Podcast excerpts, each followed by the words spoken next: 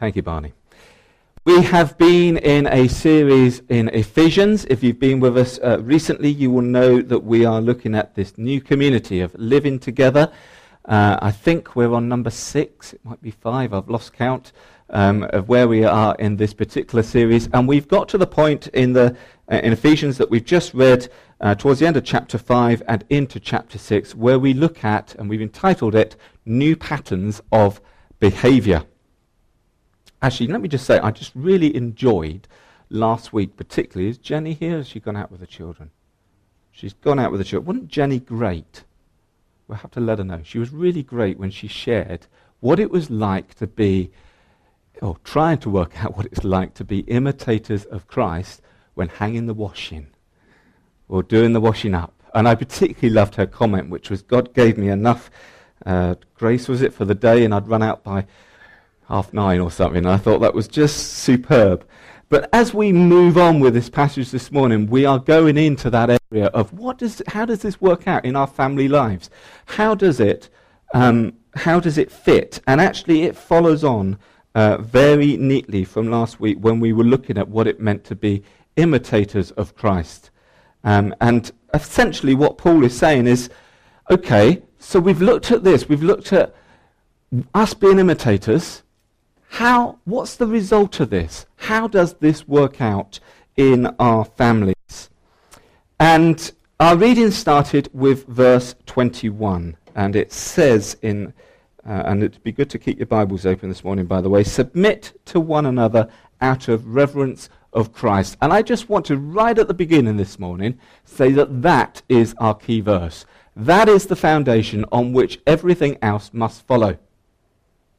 We have seen all the teaching up to, now. Paul has taken us through Ephesians, and we get to this, if you like, hinge verse that takes us from, okay, this is what we understand in regards to uh, the church being the body of Christ and Christ being the head and all of that. And he says, submit to one another out of reverence for Christ. And everything that follows, that is our foundation. Let's just remember that as we move forward this morning and look at it. It's not a bad verse uh, to form as our foundation, but it's actually a concept that some. It's a very concept. It's something that we need to get right. Submitting to one another. In our culture today, this verse jars heavily with it. It goes against what we kind of know as being the norm. Submission has never been a popular concept. All about yielding our will and desires to those of another. Western culture today is different, isn't it? It's built around the culture of self.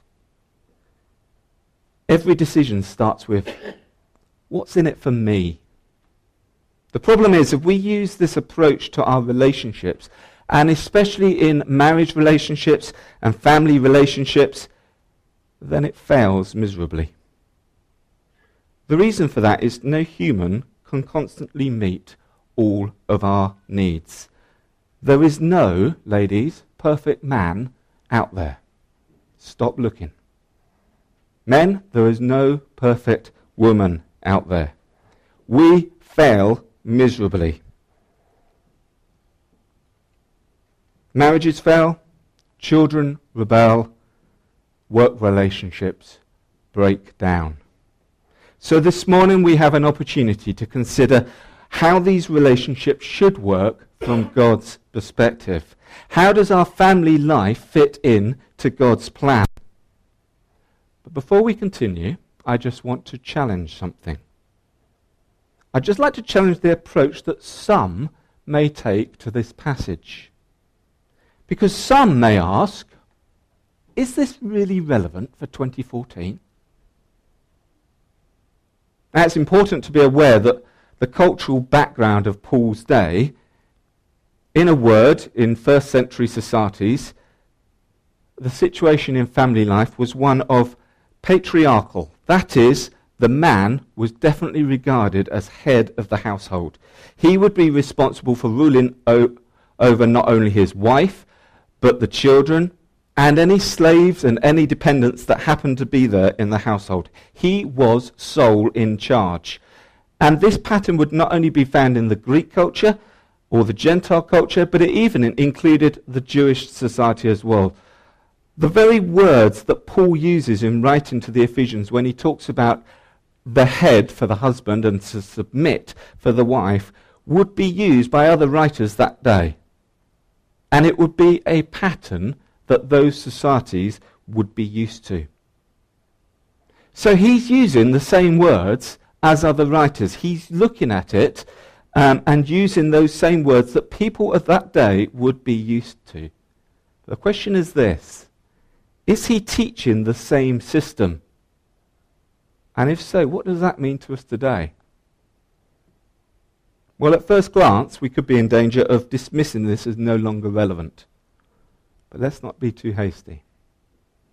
We may miss some amazing truths that help us understand God better. Family life is often challenged in our world today. Pressures of life, pressures of our work, and even pressures of church can get in the way of family life.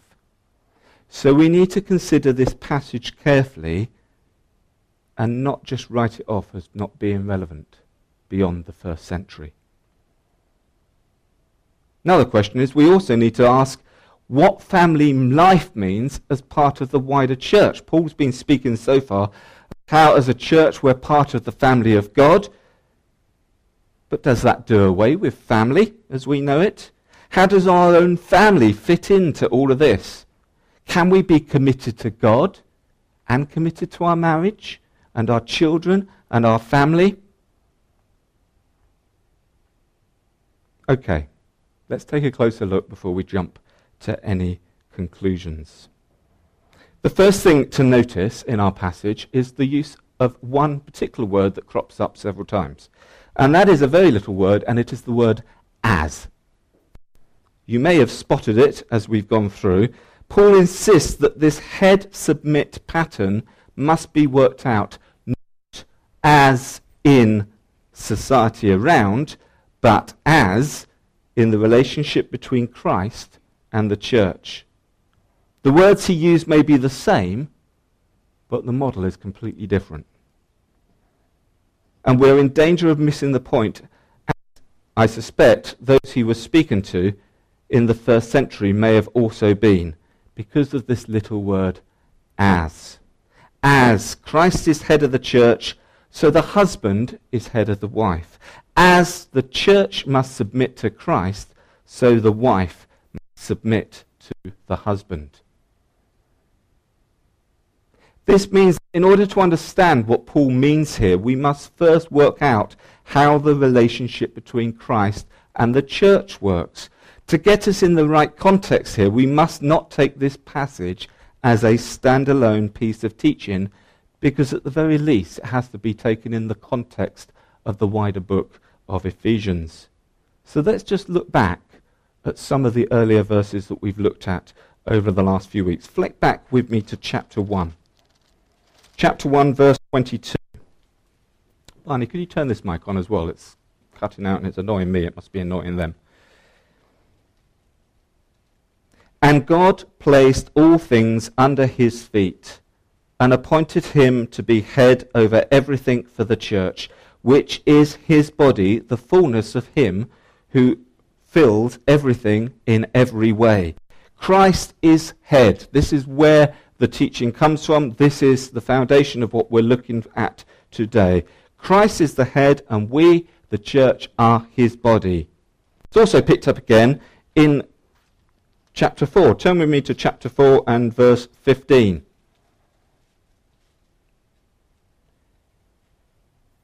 says there, instead, speaking the truth in love, we will grow to become in every respect the mature body of him who is the head, that is Christ.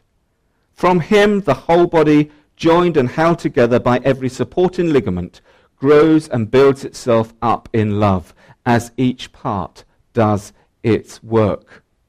So you may be struggling this morning to understand how, as a husband, You are meant to emulate the relationship that Christ has with us, his church. Don't worry, we'll see in a minute that even Paul struggles, even though he's writing it, and he describes some of what we're about to look at today as a profound mystery. However, let's not write this off because it doesn't work in our society as being no longer relevant. Only appropriate for those in the first century because it is very much relevant. The relationship that Christ has with his church is most relevant.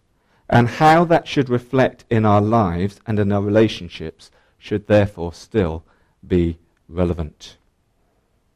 One of the other things that often trips us up, and we in this nation have the most amazing resource in I don't know how many versions of the Bible written in English, and how many commentaries and supporting documents that we have to help us unpack it. But if you take a look at the passage that we've read this morning uh, in chapter 5, verse 21, you will find that it's been split up. There have been headings added. In your Bible, you might have three headings for our passage. The first being wives and husbands, and then children and parents, and finally slaves and masters. Those headings, of course, weren't there in the original Greek. And I just want to demonstrate something about the original Greek, and I just want to reread some of our passage. In fact, I want to go back a little bit and start at verse 18. Let me read these verses to you. Do not get drunk on wine, which leads to debauchery. Instead, be filled with the Spirit, speaking to one another with psalms, hymns, and songs from the Spirit. Sing and make music from your heart to the Lord, always giving thanks to God the Father for everything, in the name of our Lord Jesus Christ. Submit to one another out of reverence for Christ. Wives, submit yourselves to your own husbands, as you do to the Lord. I'll stop there, and the reason I stop there is that's the end of the sentence. In fact, what I've just read is one sentence. In the original Greek, 74 words of Greek make up that sentence, and it starts back when we talk about not getting drunk on wine. Works its way through the passage looking at, this is Paul speaking, all the areas of where we should be with worship, and then goes straight on into the passage that we've neatly divided up with paragraphs and headings in our Bible, and totally leads us to think, oh, actually, that's nothing to do with this, and that's completely wrong. It's everything to do with it. Now we understand that we have to consider another relationship the relationship between worship and family life. We should speak to one another in songs, sing to the Lord, give thanks, and submit to one another. It's all part of the same sentence. We cannot therefore say, oh, what does Paul teach about the relationship between husband and wife? And head for that nice section that's headed husbands and wives and say this is a standalone passage because it very much is not. We miss the point. Our marriage reflects our worship. The video earlier that um, left the room a bit quiet speaks of that, doesn't it? It was a real challenge. How are we in our family life? How do we come to worship with God? That is what Paul is talking about here. You see, we're sometimes in danger of taking a passage and instantly becoming tripped up with verses. We go straight off to the one with the heading, and then the very first verse we look at is, Oh, wives, submit to your husbands as to the Lord. Applying our own experience and culture treating these passages just as instruction and be, perhaps becoming a bit legalistic. What do I need to do? I need to submit myself to God and to my husband. And then getting all frustrated and bogged down. We don't need to. Let's not forget our key verse. Submit to one another out of reverence to Christ. Let's focus on that verse and give consideration to the verses that precede it and realize that Paul is saying, Church, if we get this, this imitating Christ together, then the result in our relationships will be, and he goes on, this is how it plays out in our relationships. Okay, let's move on from submitting wives and let's consider our loving husbands. Verse 25. Husbands, love your wives, just as, there it is again, as Christ loved the church and gave himself up for her. Love. Love is made very cheap in society today. Consider some of the songs that you might hear on the radio or on the television. I happened to look at one or two of the lyrics yesterday.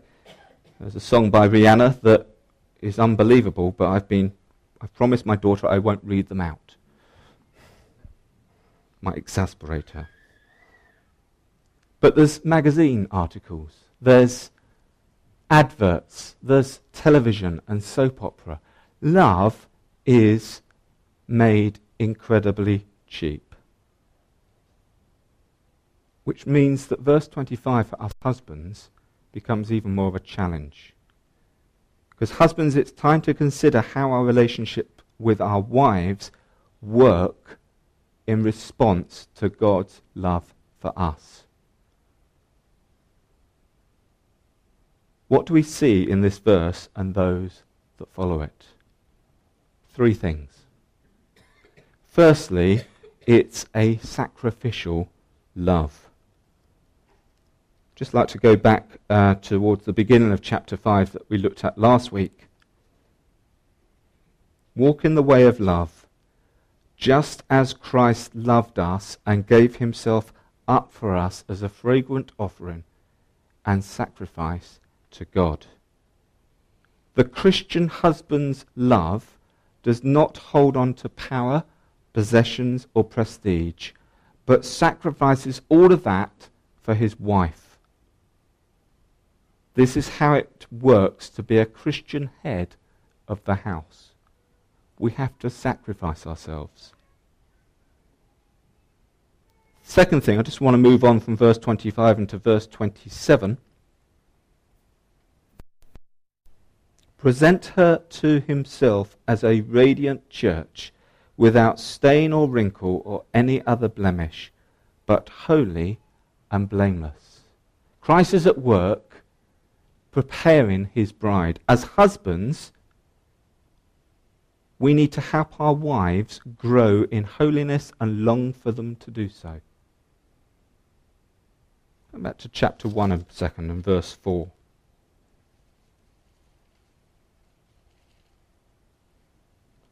For he chose us in him before the creation of the world to be holy and blameless in his sight. In love, he predestined us for the adoption to sonship through Jesus Christ in accordance with his pleasure and will. This is what Christ thinks about us, but this is, husbands, what we must be doing in loving our wives. Let's encourage our wives to see their full potential and to be brought out and to fulfill their purpose in Christ. It's often something that's overlooked in church, and I think something that we need to do more of. Encourage our wives to take a more active role and grow fully into their potential. Then moving on in the verses, we get to uh, second half of verse 28 through to 32, and we get to this section where Paul starts to say, This is a mystery. We are one in marriage, as is Christ and the church being one, with Christ as the head this is indeed a mystery that Paul himself is amazed by. The church is the body of Christ. We are his limbs of his body. So, in nourishing and caring for the church, his body, Christ himself is lavishing his love on something that is not separate from himself, but actually a real part of himself. I'm not going to go too deeply into this this morning, but I know there'll be some scholars amongst you who may also struggle with this concept, and I will let you make up your own minds. But here, the church is a precious, sorry, here, but the church is precious to Christ as his own life, which he sacrificed for us, his church. So there you go. Husbands, love your wife, wives as Christ loves the church. Okay, let's move on to some other household relationships and children and parents. One of the things that's troubling me in our society today is the way we often see children being treated as commodities. I'm not talking here about children being sold as slaves or anything like that. And I don't mean that we are buying and selling our children. But I do see a tendency for people to treat them as their possessions. People seem to see it as a right to have children. And although I'm not against the wonders of modern day science and the understanding that we have uh, today of biology and the amazing ways that children can be conceived today, we need not to treat them as our possessions. Regardless of how they are conceived, they are a wonderful gift from God. The Christian understanding of children goes beyond the biological understanding, and these verses here help us to better understand how both children and parents need to see each other through new eyes. And there are two clear things that we need to look at here. Number one is this children must obey their parents in the Lord. That is, they and their parents must belong together to the Lord Jesus, living together as he wants, as fellow members of his body, and grow together to maturity in him back to chapter 4 a second. Remember, this is all part of one big journey that Paul's taken us on here. Chapter 4 and verse 13. Until we all reach unity in the faith and in the knowledge of the Son of God and become mature, attaining to the whole measure of the fullness of Christ. That's not just talking about us adults, that's talking about the children. The children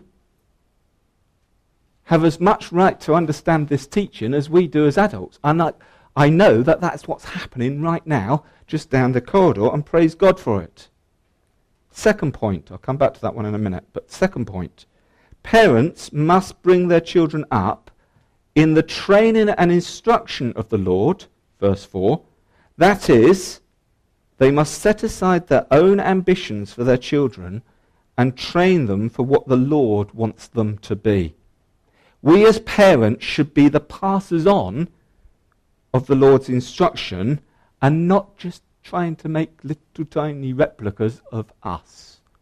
Because if we do that, we will just make the same problem.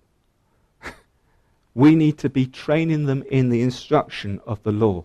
So, alongside us, our children are fellow members of the body of Christ, equal with us before the Lord. Yes, with some need for spiritual nurture and some love and some teaching, to with us continue on the path of becoming mature in him that Paul spoke about in 413. And yes, children must obey. Why? They have to learn the basic principle of self control, which forms part of Christian discipleship. But as parents, and here's the balance, we should see to it that their obedience must not be harmful to them. Hence the need to balance. We must not exasperate them. If we abuse our authority, it will just create a deep seated resentment in the children who are forced into submission. Yes, we want them to obey, but we can't force them to obey because that will break a relationship. And believe me, years later, it will build into something that becomes such a deep seated resentment that it can affect them as they grow and can then affect them as they become parents, which is why the focus has to be on the training of them in the law. Parenting is a challenge, yeah? Few relationships bring much joy and sorrow as that between a parent and a child. I speak, of course, as a parent. One of my children's in the room. I'm being very careful what I say. I know that it's one of the best privileges given me, but also often one of the most challenging at times. We often get things wrong, maybe because of our own experience when we were children. If we've been created as mini replicas of our parents, chances are we're just like our parents and we will make the same mistakes.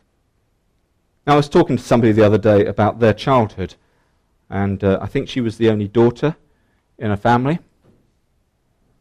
And as the daughter, she could wrap her dad around her little finger with anything she wanted, except for one thing. She wanted to learn the piano. And you think, well, why on earth didn't you manage to get your dad to allow you to go to piano lessons? I mean, that's great. Children, they had piano lessons, didn't they? When he was younger, his dad wanted them to learn to play the piano. And he and she so he hated it. Her dad hated having to be forced to play the piano. Deep seated resentment resulted. To the point that when he became a parent, and even though his daughter wanted to learn to play the piano, no, not doing that. Do you not want to relive my childhood experience? It's not the way to go. See how important it is as parents. It's such a tough job. My notes here I've written if Adam and Eve, even with the best of parenting, could go astray, we ought not be surprised that it's tough. Nor should children expect perfection from their parents, recalling that they too have been parented perhaps by less than perfect adults. Okay, let's move on.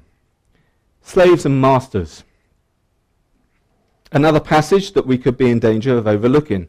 After all, I assume none of you have got a slave at home preparing the dinner. So let's bring it into a modern day context, shall we?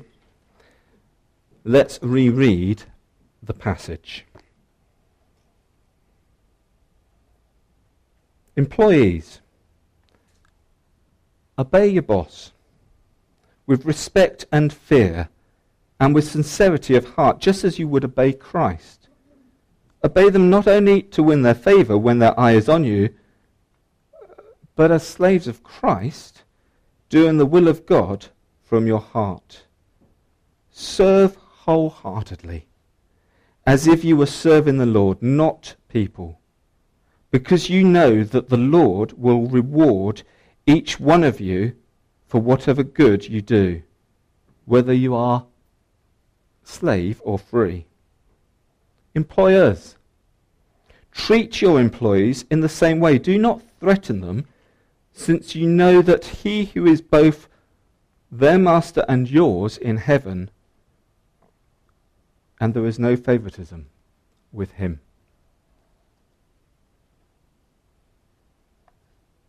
The point here, of course, is the same as with wives and husbands, and the same with children and parents this passage is here as in response to what is it to be imitators of Christ? How does that work out in our everyday life at work? In response to our relationship with Christ, our relationships at work should be changed.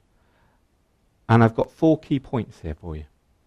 And they're all news. Now, this assumes, of course, a little bit of us being Christians doesn't necessarily assume that our boss is a Christian.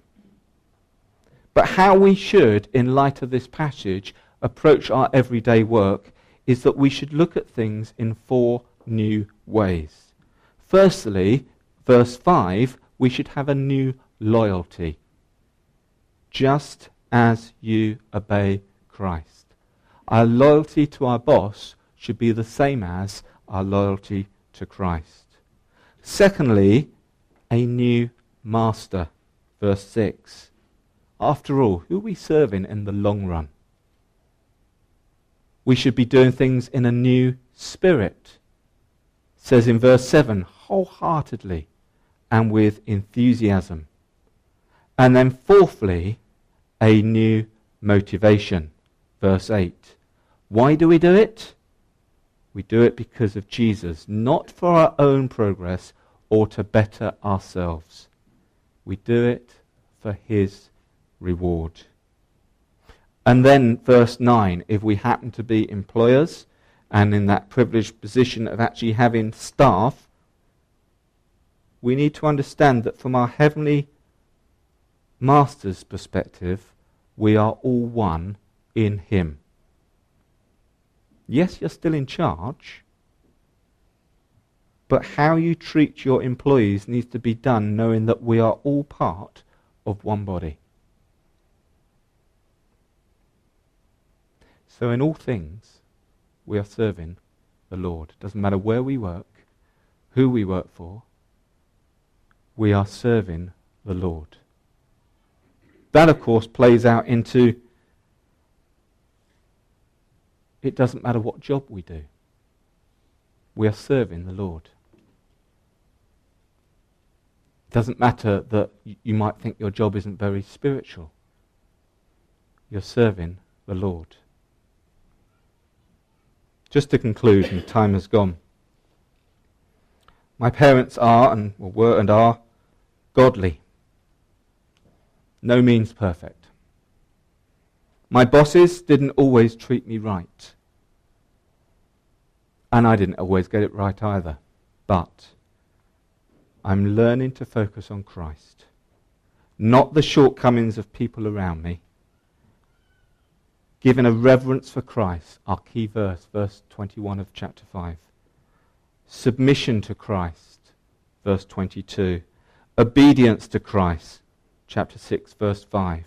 Doing the will of God, verse 6. And serving the Lord, not people, verse 7. Let's pray.